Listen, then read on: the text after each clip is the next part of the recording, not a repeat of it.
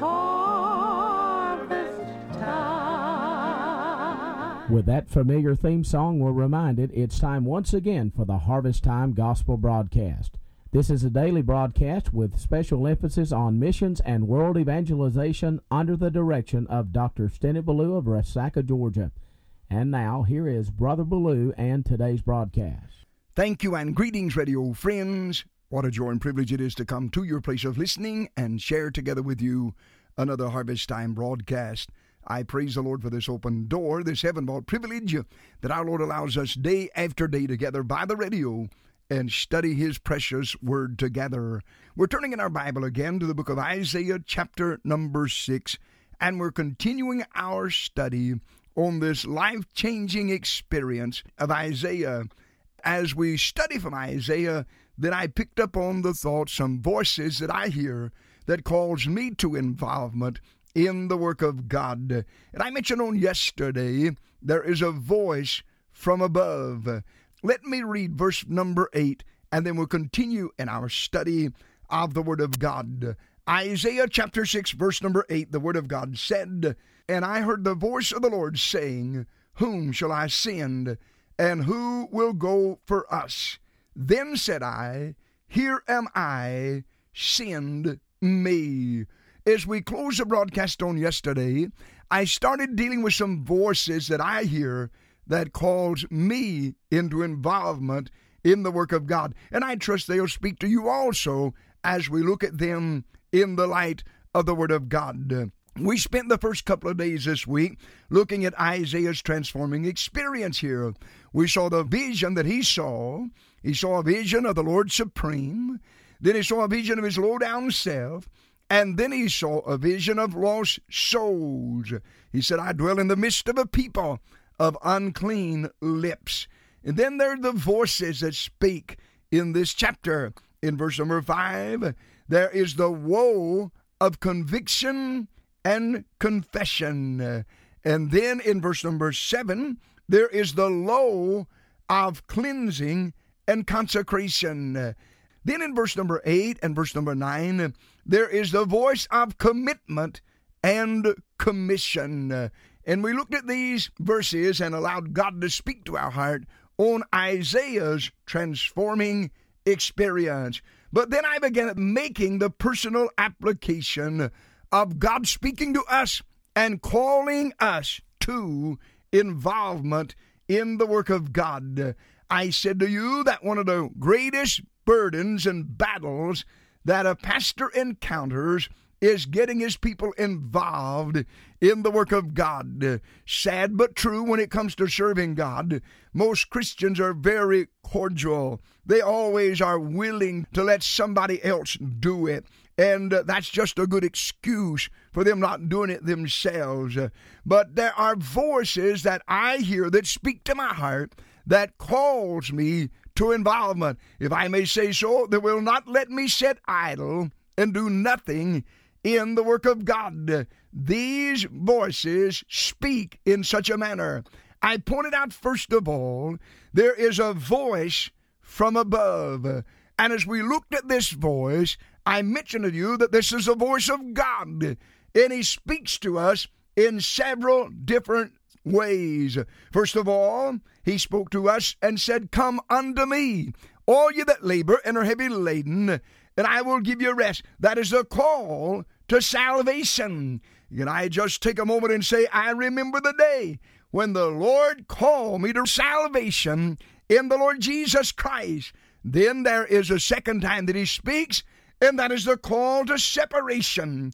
He said, "Come out from among them and be ye separate, saith the Lord, and touch not the unclean thing, and I will receive you, and will be unto you a father, and you shall be my sons and daughters, saith the Lord." And then I mentioned to you there is a third time that He calls, and that is a call that we come, deny ourselves, take up our cross, and follow Him. So that is a call of surrender. And then there's the call to service. "Follow me, and I'll make you fishers of men." And I said to you that there is yet one call that we listen for, and that is a time when He said, "Come up hither." And that's the call of the second coming, when he takes the church out of this wicked world forever to be at his side. But not only is there the call from above that calls me to involvement in the Lord's work, but may I say to you, number two, there is a call from within. There is something inside me that calls me to get involved in the work of God. May I add to that, it not only calls me, but it causes me to get involved in the work of God. You say, what is that, preacher? Well, the Bible describes it in 2 Corinthians chapter 5, verse number 14. The Bible said, for the love of Christ constraineth us. The word constraineth is a very unusual word. It literally means to sway at will. And to give us a picture of that, when the Lord had our Bible translated into the English language, they used other words to describe that word constraineth. This is the same word that was used when the Bible said that Simon Peter's mother-in-law was taken with a great fever. It's also used at the time when the Lord cast all of those devils out of that man of Gadara, and they went into the hogs. And the Bible said that the whole community, the whole city, was taken with great fear.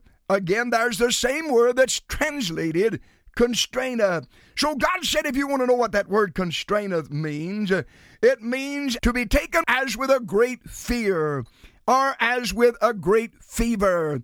When you realize you don't really get fever, it gets you. You do not really get fear. It gets you. Fear and fever are two things that you cannot fake.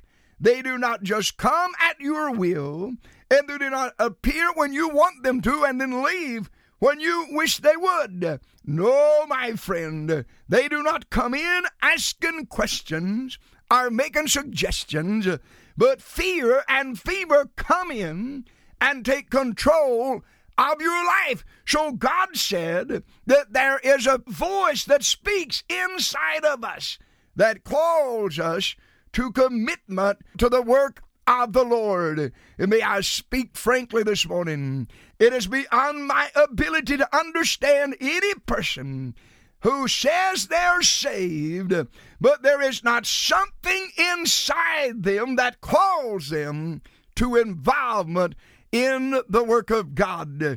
You see, we who serve the Lord do not serve him out of fear. We do not serve him, my friend, out of force, but we serve him out of love. His love conquers our will and does something in us that causes us to want to serve the Lord Jesus Christ. So there is a call from above that says to us, get involved. I have never listened to the voice of God speak to me and say to me, you've done enough, or you're doing too much. Let someone else do that and you take it easy. No, my friend, when I hear God speaking to my heart, it's always onward and upward. It's farther and farther on in the work of God. It's not time to retire, it's time to refire. And my friend, it's not time to let down, it's time to take up the cross and go forward in the work of God. The same is true in my own heart. Sure, my flesh grows weary, and sometimes I'm tired, but my friend, that is no excuse not to be obedient to the service of God. No, the joy of the Lord is my strength, and so we find new strength and new courage in just relaxing and resting in Him and letting Him be our strength and our courage. So there's something within me. There's a call from above. There's a call from within. The love of Christ constrains me to get involved in the work of God. But then I want you to notice a third call for involvement. Not only there's a call from above, there's a call from within, but thirdly, there is a call from without. Oh, I have never turned my ears toward a lost and dying world, and they said to me, preacher, you need to slow down. You're doing too much. Let somebody else do it. I've never heard the world say to me, don't worry about me. I'm just going to hell to live eternally in the flames of fire. No, my friend, when I look at the world cries out to me, get involved in the work of God. You know, one of the problems of our society is we've learned to laugh at the drunkard. We've learned to mock with those who are wicked. But my friend, I want to tell you, we need to come to the place where our hearts are so moved by what we see and what we hear going on in this world that it challenges us to stand up and be counted for God and do something to rescue the perishing for the glory and honor of the Lord Jesus Christ. God help us never to look at a drunk unless we be moved with compassion toward them and realize that they're as sheep having no shepherd. God help us to never look at the young people of our day who are drawn aside by all the wicked music and by the drugs and all of the things of this generation. God help us never to look at them and shrug our shoulders, turn our back upon them, and walk away. Oh, may they call our hearts to involvement as we look at them and we see what sin is doing to this generation. All of the drinking, all of the drugs, all of the immorality, all of the pornography, all of the wickedness of our day. Don't get mad at the people. Get mad at the devil. He is the author of this.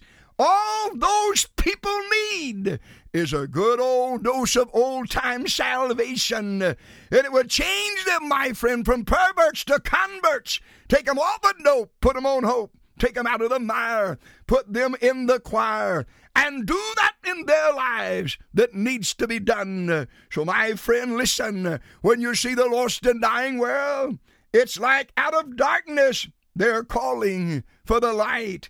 It's like out of the dungeon, they're calling for liberation. It's like out of death, they're calling out for life. And they have nowhere to go but you and I. Give them the gospel of the grace of God. That is their only hope. And so, my friend, you say, preacher, what makes you go? What makes you come to the radio microphone? What makes you preach so much and do what you're doing? I'm telling you today, I'm hearing voices. I have never listened to the Lord and felt like I needed to let up on what I'm doing. I have never listened to the love of Christ that's inside me and felt like I needed to let up. I have never listened to a lost world and felt like they said to me, preacher, you need to let up some. No, but oh, the burden that grabs my soul and pushes me on to more involvement. I am not looking for something to lay down. I'm looking for more to do to reach this world with the gospel. The delivering power of God is in the gospel, and we must not fail our generation. We must hear their cry, and we must heed their call, and we must bring them the gospel that they might be saved by the grace of God. Father, take the word, use it to your glory. I pray in Jesus' name, amen and amen. Behold, the fields are white, it's harvest time. Well, I trust you enjoy the broadcast today. Let me encourage you that you pray for the broadcast, that the Lord would bless it and use it to the glory and honor of the Lord Jesus Christ. Also, I want to encourage you that you write to us and share with us in the financial burden of the radio ministry. Simply address that letter to Harvest Time, 179 Promised Land Drive, Resaca, Georgia, 30735. That's Harvest Time, 179 Promised Land Drive, Resaca, Georgia, 30735. And be sure to join us each weekday, Monday through Friday, at this same time. God bless you until the next broadcast.